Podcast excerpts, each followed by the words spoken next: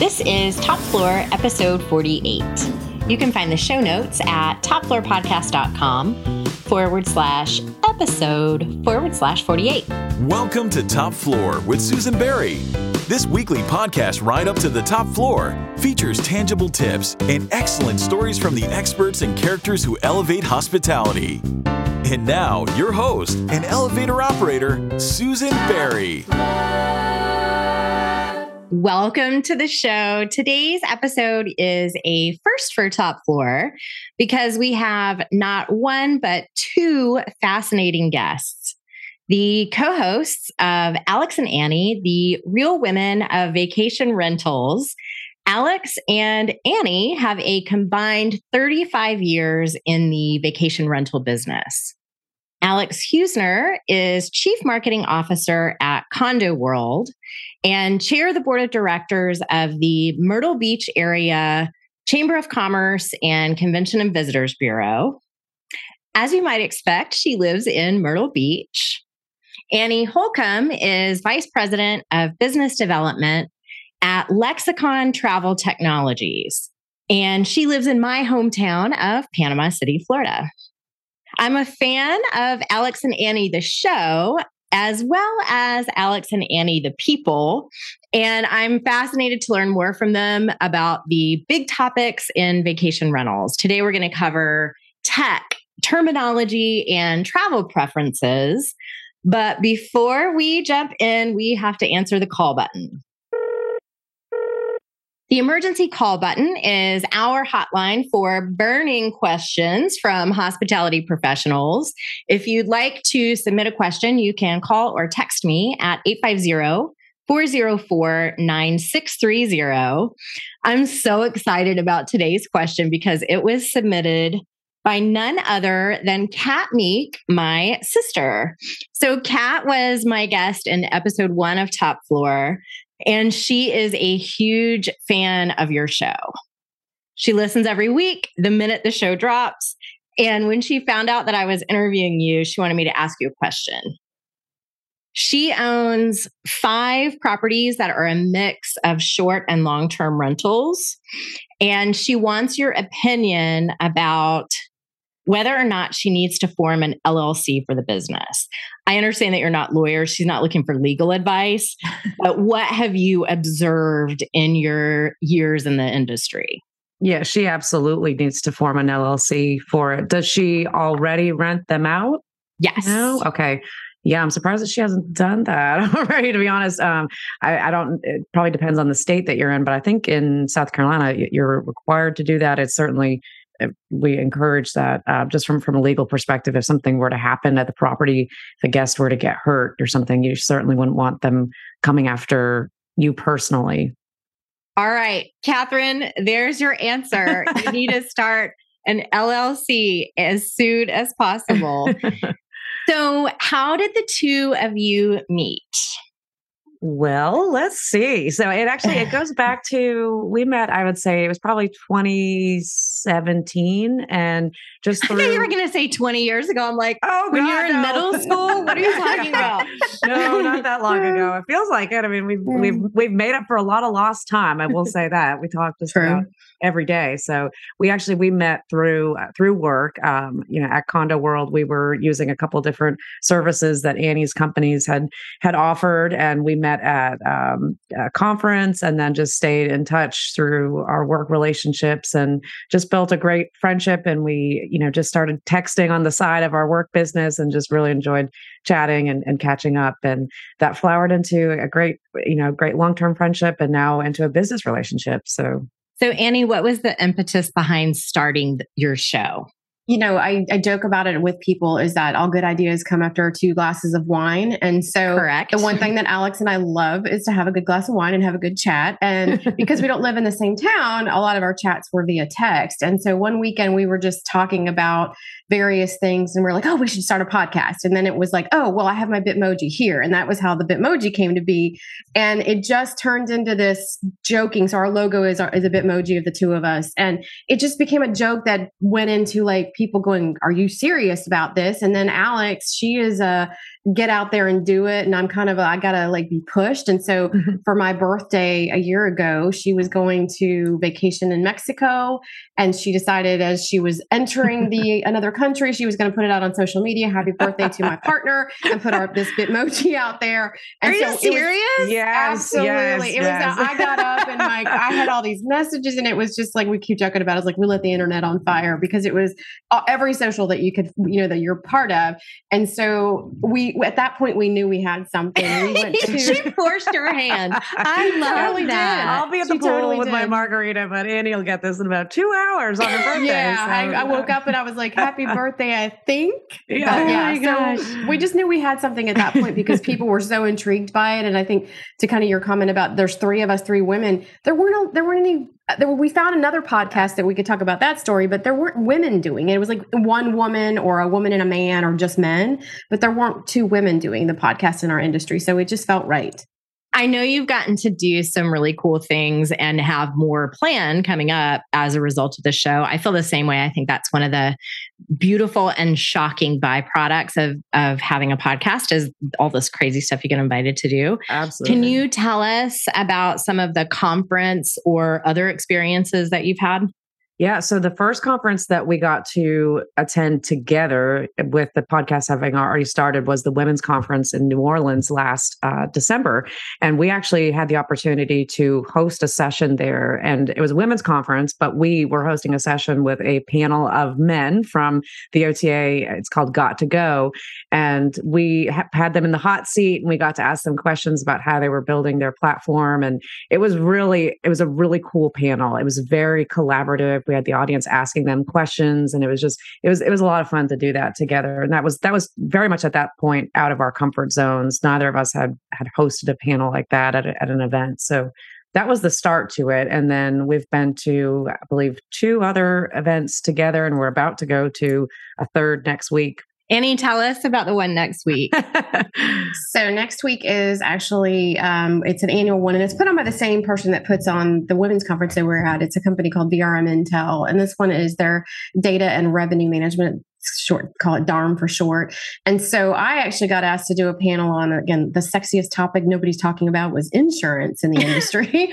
um, and then um, the lady put it on who's putting it on reached out and said, you know, I've got another panel. You know, would you do it? And I was like, I think Alex and I should do this together. Like it would be really great. And she was like, Oh, that's a great idea. So now it became Alex and Annie is doing this panel, and it, and it turns out it's another OTA group. So we're interviewing five. Is it four? Five yeah, OTAs? which is which is perfect because yeah. what Annie does, she's in channel management. So she works with the OTAs. Condo World, we're vacation rental property management business, but we are also an OTA ourselves. And we also are a channel manager for some of our partners. So it's it was the perfect panel. The insurance is a little bit outside of our bailiwick, yeah. but they just knew that you would be charming enough to make it interesting. We've talked before about the fact that there are still people in the hotel business that don't believe short term rentals, vacation rentals attract the same guests as hotels. So I'm going to ask you these questions to provide anecdotal evidence that that is incorrect. when you travel, do you either always stay at a hotel or always stay at a short term rental? Annie, you go first. Neither. It's it's either it depends on the situation, depends on where I'm traveling. My husband and I just went to St. Augustine last weekend. We rented a little one bedroom cottage vacation rental um, because the hotels were too expensive. Like the hotels were crazy pricey. Um, and and I got more amenities with the house. I got my own beautiful big bathroom and living room and full kitchen for less price than staying in a hotel that had a microwave and a coffee maker. And Alex, what about you? Do you always stay in one or the other? So I normally always stay in a hotel. I am very much a hotel gal. I like a nice hotel bar. I like room service. I like my room being cleaned every day.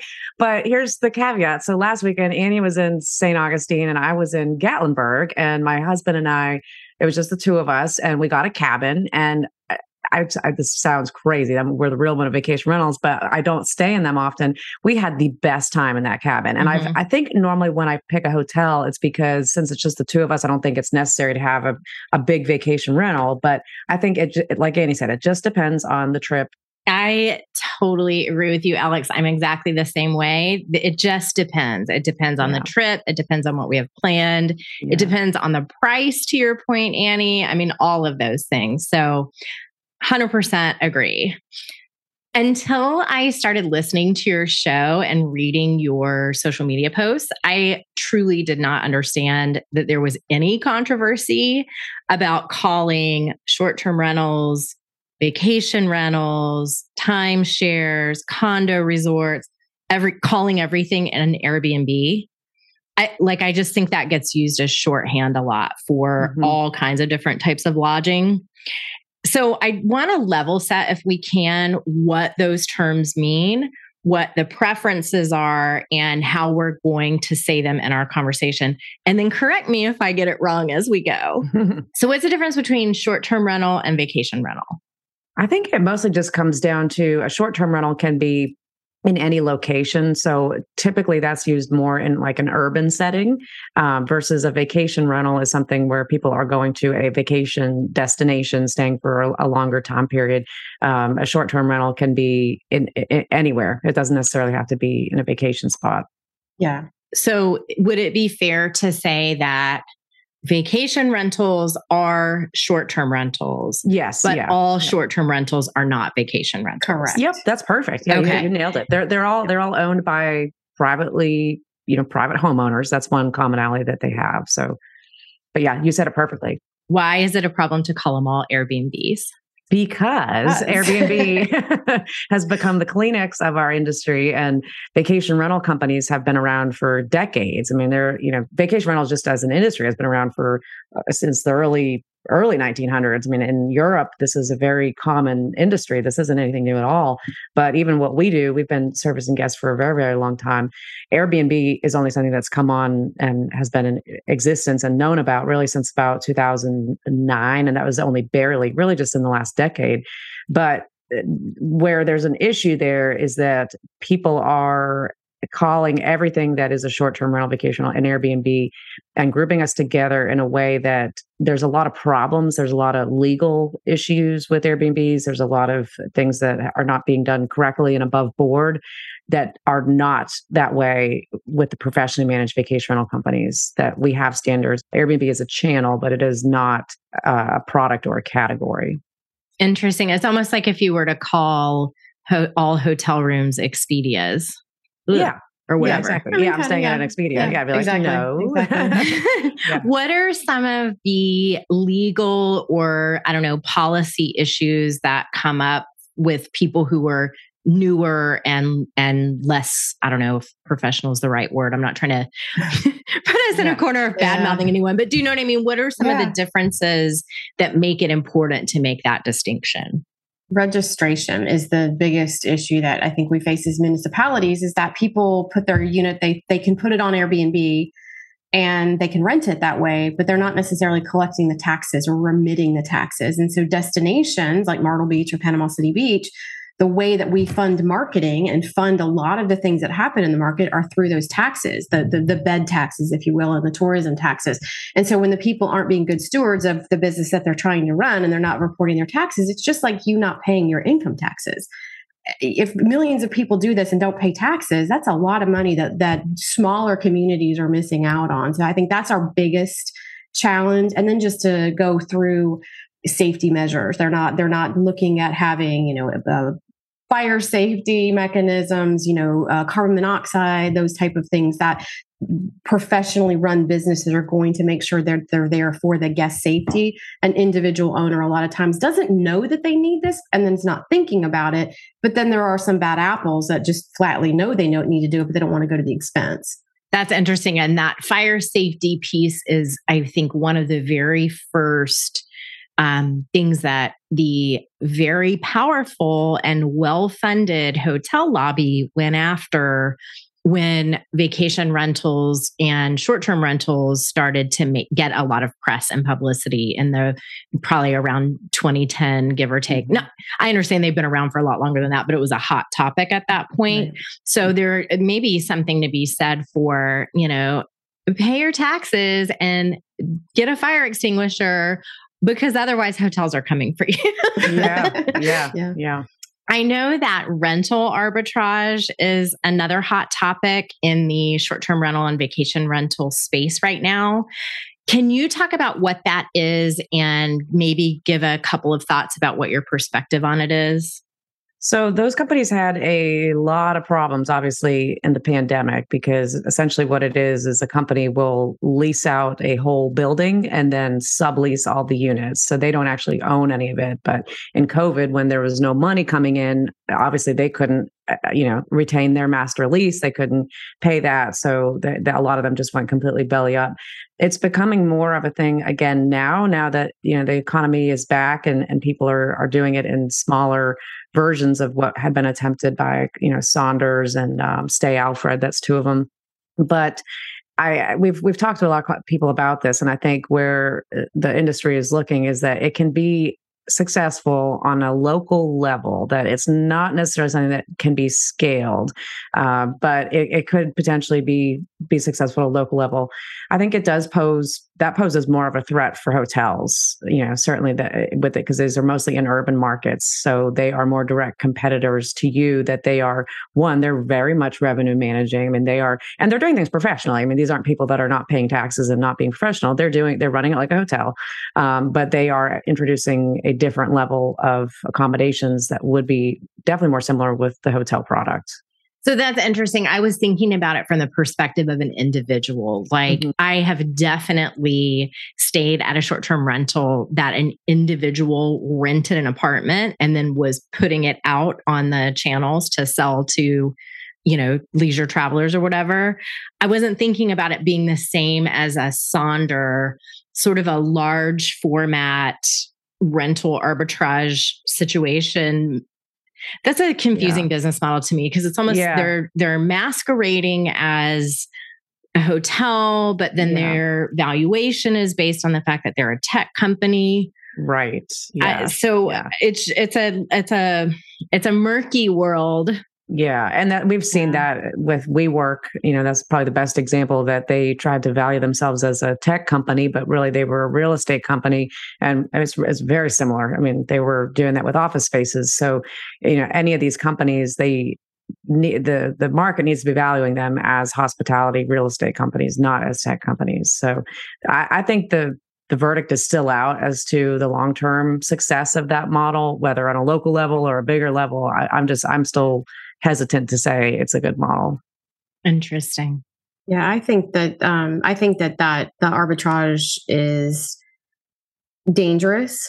And you look at what's happening in some of the cities, and I've seen some stories in New York City where people have gone in and they've taken over a building or they've taken over a floor and they've promised the you know the the um, owner of the building that they're going to get a certain amount of rent and what ends up happening is they're raising the rent in the building to accommodate what they think they should be getting. And that's where this conversation of overpriced rental valuations comes into play and not having enough affordable housing that's a huge problem in a lot of big cities. But there are, to your point, there are individuals. I talk to people on LinkedIn that are individuals that are trying to do this one, two units in, in various markets around the country. And again, if you don't, if you're not in the market, you don't really know how the market's going to react from day to day. So you have to be very cautious of that. But again, if you're going in and saying to somebody, okay, you might be renting this long term, but short term rental, I can get you more money, then they pull it off the market. And all of a sudden, this house in a family neighborhood right by the elementary school that was renting for 2000 a month is now going for 4000 a month and a family can't afford that and so it's just kind of a it's a domino effect and it goes back to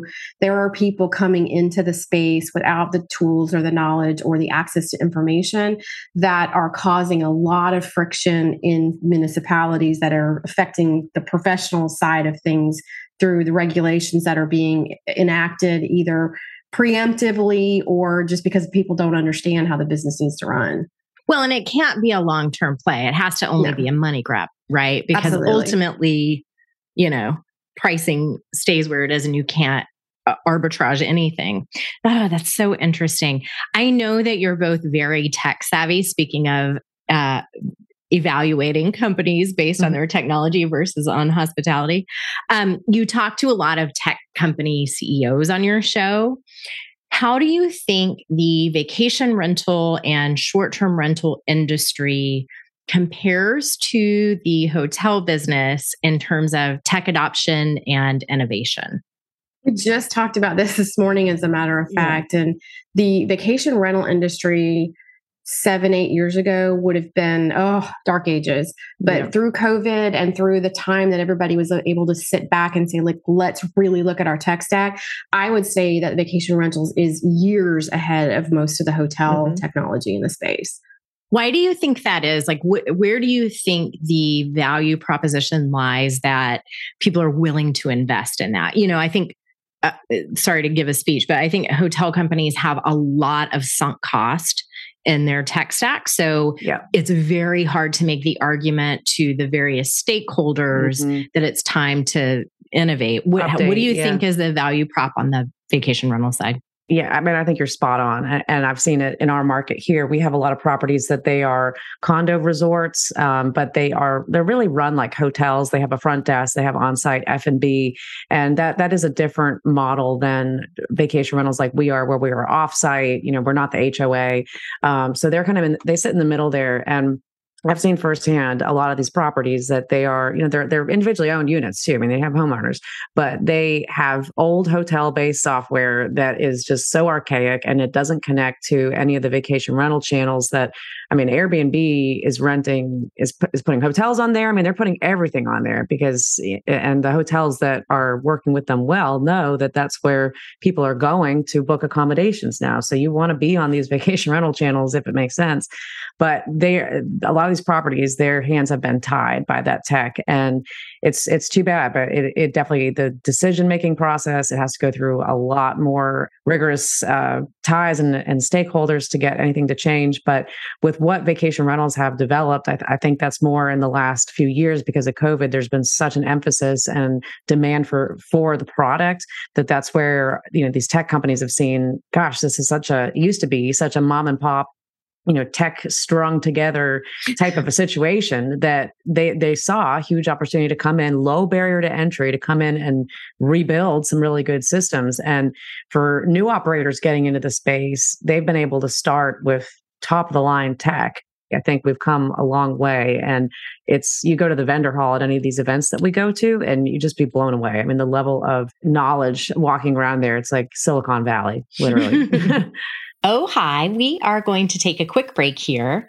When we return, Alex and Annie tell us what hotels and vacation rentals can learn from each other, why it's important to go at it boldly, and how a reservation snafu in a condo that sleeps 16 is way worse than one in a hotel's king room. Be right back. Top Floor is supported by SiteMinder. In an online world that never sleeps, you can't afford to be off ever. So, how do you keep rooms full, guests raving, costs down, and staff happy? SiteMinder is the world's leading hotel commerce platform that provides hoteliers like you with the tools you need to sell, market, manage, and grow your business, all from a single dashboard. It's technology without the need to be super techy, intelligence without the detective work, and simplicity without leaving anything out. To learn more about how SiteMinder can help your hotel grow online, visit siteminder.com forward slash top floor. We like to make sure that our listeners come away from every episode of Top Floor with a couple of really specific, practical, tangible tips to either try in their businesses or in their personal lives. What are a couple of things that the hotel business can learn from the vacation rental business? The challenge with hotels is that you have hotels resorts that have lots of amenities so they can create a full guest experience. Vacation rentals have always been, I say always, have generally been in the space where they don't have the amenities at the property to create an experience. So they're very in tune with working with destination marketing organizations, working with the local community to create a, a, a full experience. And so going back to the tech, we have good technology to help us tap into guest experience um, opportunities. So I think that hotels can learn from vacation rentals in that guests aren't coming to stay in your hotel room. Okay, what about what's something that the vacation rental industry can learn from hotels? I think there's a lot that we can learn from how hotels operate and, you know, just really bring that level of standards and professionalism to our guests. And I think guests, they want and expect that more now. Uh, and we've had so many more people that have crossed over that had never tried vacation rentals until COVID in the last couple of years that if you're somebody kind of like me that is used to staying in a hotel and now you stay in a vacation rental, like you, your standards are very high. And that was one thing that I was, you know, very, obviously I read all the reviews before I stayed in that cabin last weekend. But when we walked in, I was just so happy that it smelled so nice. And like it, it gave me a lot of those like mm-hmm. hotel kind of feels that like it just felt just absolutely sparkling clean. Okay, I'm going to shift gears and ask some questions specifically about your podcast versus your industry. Mm-hmm. What is something that you've changed your mind about as a result of an interview that you've had, a guest you've had on your show? We've had a couple of people, and Alex will know who I'm talking about, like, that I just, that I was just, I had a very strong opinion about the way that they represented themselves in the industry and their approach to talking to and at people. So very hesitant about engaging with that person on what I deemed is my new comfort zone was mm-hmm. the podcast. Um, after having that conversation and me understanding that they weren't coming from a place to put me down. They were coming from a place of very uh, well uh, based knowledge and experience. And maybe their delivery was a little harder than I tend to like.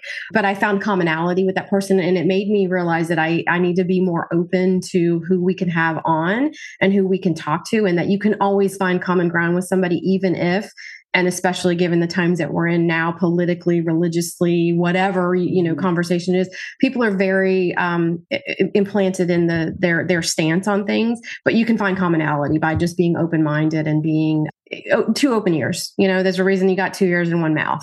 Yeah. Yeah i i second that 100% and I, I had a, a, graphic that I, or a little meme that I found this morning, and it speaks exactly to what Annie said that it, it says, Go at it boldly, and you'll find unexpected forces closing around you and coming to your aid. And that is in oh, reference wow. to what Annie's talking about, because there, you know, there's been a guest, one, maybe two, maybe one that's that that, that fits in, into that bucket that we didn't. We maybe didn't really, maybe it was me.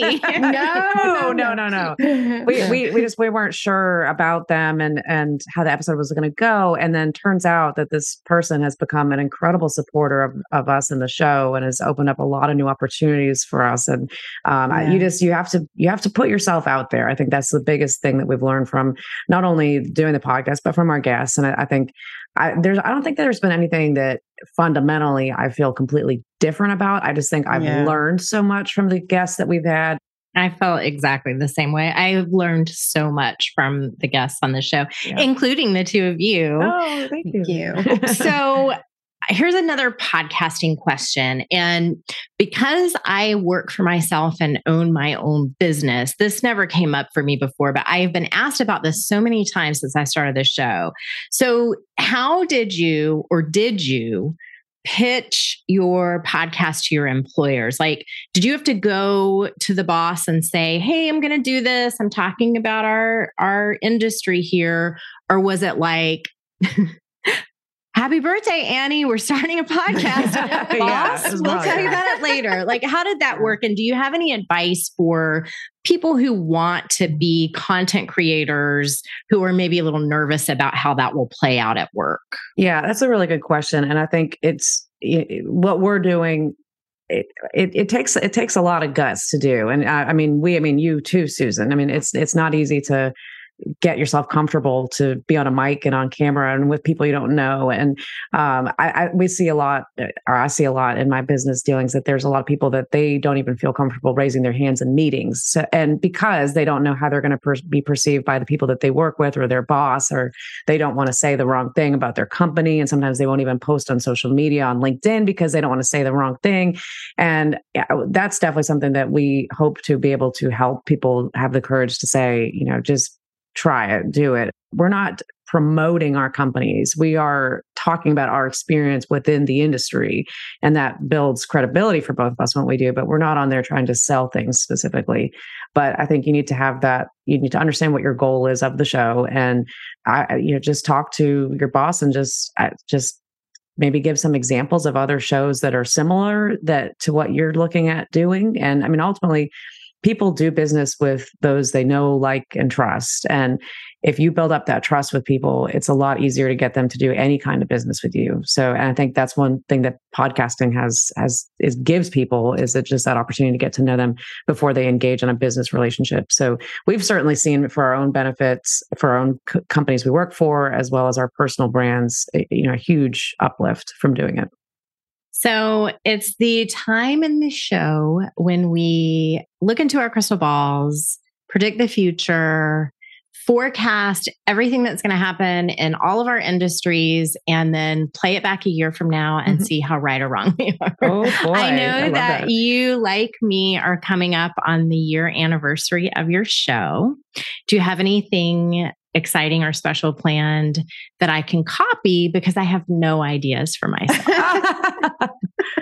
well, we have one we big have announcement for the upcoming event that we have in uh, November, uh, October uh, for VRMA International. That's our big conference uh, in Vegas. We are going to be hosting the red carpet for a TV premiere of a TV show called Home Runners that is about Steve Milo and his company V Trips. And we were asked to be the official podcast to cover that event, kind of like Joan and Melissa. We're going to be dressed in sequins. I guess I'm Joan. Don't say that. She she uh she passed She's away, funny. right? That's true. Oh God, that's true. Yeah, no, that's you're true. you're we're we're our own version, but we're gonna be interviewing everybody as they come down the red carpet. We're gonna make it fun. We're gonna ask you know like so what are you wearing, but then also ask for their take on the event and what they think about the TV show and and all those types of things. So that's gonna be a lot of fun. Uh, there's like three thousand people that go to this event, so that's gonna be I think a, a big uh, visibility boost for us. But yeah. Oh, maybe this is the one my sister and I should go to. But yes. when you ask who yes. am I wearing, and I say TJ Maxx. No, you should. That way you should. you should. Yeah, that's where that's the answer. what are you wearing? J. Crew. yeah, we want people yeah. to say funny things. okay. We, oh, that's awesome. Have, yeah. One other thing that we're doing, and, and it's something that Alex and I have been very firm on from the very beginning, is that we didn't want to just be vacation rentals. So one of our um, previous guests, who's someone you should completely have on your show, Jennifer Barbie, she has a company company called Destination Innovate. And she's been brainstorming this. She's talked to me about it several times over the years that she wants to do these small market uh, conversations, these little, little events that can showcase smaller destinations and help these ones that don't have big budgets understand how they can market and how they can be relevant in the space. And we're they're bringing vacation rentals into the topic because through COVID, eh, people saw that vacation rentals were very important to keep markets alive where the hotels had to shut down. Um, so Alex and I are going to be kind of the center stage in our lunch entertainment, if you will, for that conference in November that's going to take place in Louisiana. Uh, so Ruskin, Louisiana, I believe, is at the town, but they're looking to replicate it around the country. But we're going over to like the non-traditional, it, for us, non-traditional lodging, which is more of the hotel lodging, but destination marketing side of the the conversation. So really excited about that. Oh, that's cool. That sounds like an interesting event. I'll have yeah. to get you to introduce me to her. Absolutely. Yeah. All right. Any predictions for the future of lodging? Here, I'm curious if you think vacation rentals will become more like hotels hotels will become more like vacation rentals or something completely different from that? I think some are right in the middle, middle. really? I mean I, yeah i think yeah. I, ho- I think vacation rentals are going to continue to raise the bar on the standards and professionalization. So it's going to be more like a hotel experience. And i think hotels are going to start you know kind of moving into offering larger accommodations if they can and or partnering with vacation rentals. We've seen this obviously marriott's home and villas uh, annie works closely with that team. You know they've partnered with vacation rental companies across the country because they know they don't have those properties and they don't necessarily want to go into that side of things but they want to be able to offer them to their bonvoy guests which makes a lot of sense. Even if we go into a recession next year people are always going to take a vacation and they might not vacation as long they might not go as many times but they are going to take a vacation so that's that's the good thing about the industry that we all work in and we have to adapt uh, you know to what that the market looks like but i think there's just going to continue be continued demand and innovation and it's good for all accommodations together I would second that. And I would also say that my big prediction is that um, the vacation rentals will get a lobby position as strong as the hotel lobby. Yeah. And that yeah. instead of being hotels saying shut them down or vacation rentals saying why don't you like us that we're going to have a voice together mm-hmm. and that we will do things together. And that when you talk about the lodging association, it will be all lodging, not just hotels. Right. Yep. Okay, folks, before we tell Alex and Annie goodbye, we are going to head down to the loading dock where all of the best stories get told. Going down. Alex, I know you're going to take the reins on this one. What is a story you would only tell on the loading dock? So this happened when this is probably maybe a year or so into when I was working at Condo World. This is around 2009, 2010, and our, our technology has improved since then. But basically, what happened was we had a, a, unit that came to us. It was on another rental program, and the owner moved it to our program. And typically, when that happens, if you're the company that's losing the unit, you have to move those guests into another property. And they did that for all the reservations except for one, I guess. And so we got that unit and we had it booked. It was Fourth of July week, and our guests came to our office and they got the keys from our office and they went on checked into the four bedroom condos. There's about 16 people there they checked in, they went down. You can see where this is going. They went down to the beach, they're having fun. Uh, they forgot to move a reservation at the other company and they still had the keys to that unit for some reason. And I don't know what let them check them in because the, I mean this is this is back when this was definitely the mom and pop. some, some people on an Excel people, spreadsheet. That's some why. people were still taking were still keeping track of things in notebooks back then. It's God, it wasn't that long ago. But so this this family shows up to check in. They gave them the keys. They go to the condo. They see a bunch of stuff, luggage in the condo, but they think it's their other part of the family that just hasn't arrived yet. So they all go down to the beach and they're waiting, hanging out, and you know, probably about five o'clock later that afternoon, everybody converges in the condo together. and er- apparently, our maintenance guy had been on the hallway, and that's how we found out. Everybody was just screaming. Didn't know who who these people were and what they were doing in the bathroom, and it was just a complete disaster. But so, like with that many people in one unit, yeah. like it's different if it's a hotel room yeah. with one or two and people. So they, they all came back to our office and so now, I mean, they don't because they don't know who's in the right, who's in the wrong. So we helped out the other family. We were able to find them somewhere else to stay, but it, it, everybody was laughing by the end of the day. But it was just one of those complete uh, mishits, you could oh say. my God. That is so awesome. Well, Alex Husner and Annie Holcomb, thank you so much for being here. I know that our listeners got a lot out of our conversation today, and I thoroughly enjoyed riding up to the top floor. Thank you for having Thank us. we had a great, great time. Thanks so much for listening. You can find the show notes at topfloorpodcast.com forward slash episode forward slash 48. Top Floor is produced by John Albano, who also composed and performed our elevated elevator music with vocals by Cameron Albano. If you enjoyed the episode, please share it with your friends and colleagues after you leave us a five star review. You can subscribe to Top Floor on Apple Podcasts, Spotify, Stitcher, or wherever you like to listen. Thanks for listening to the Top Floor Podcast at www.topfloorpodcast.com.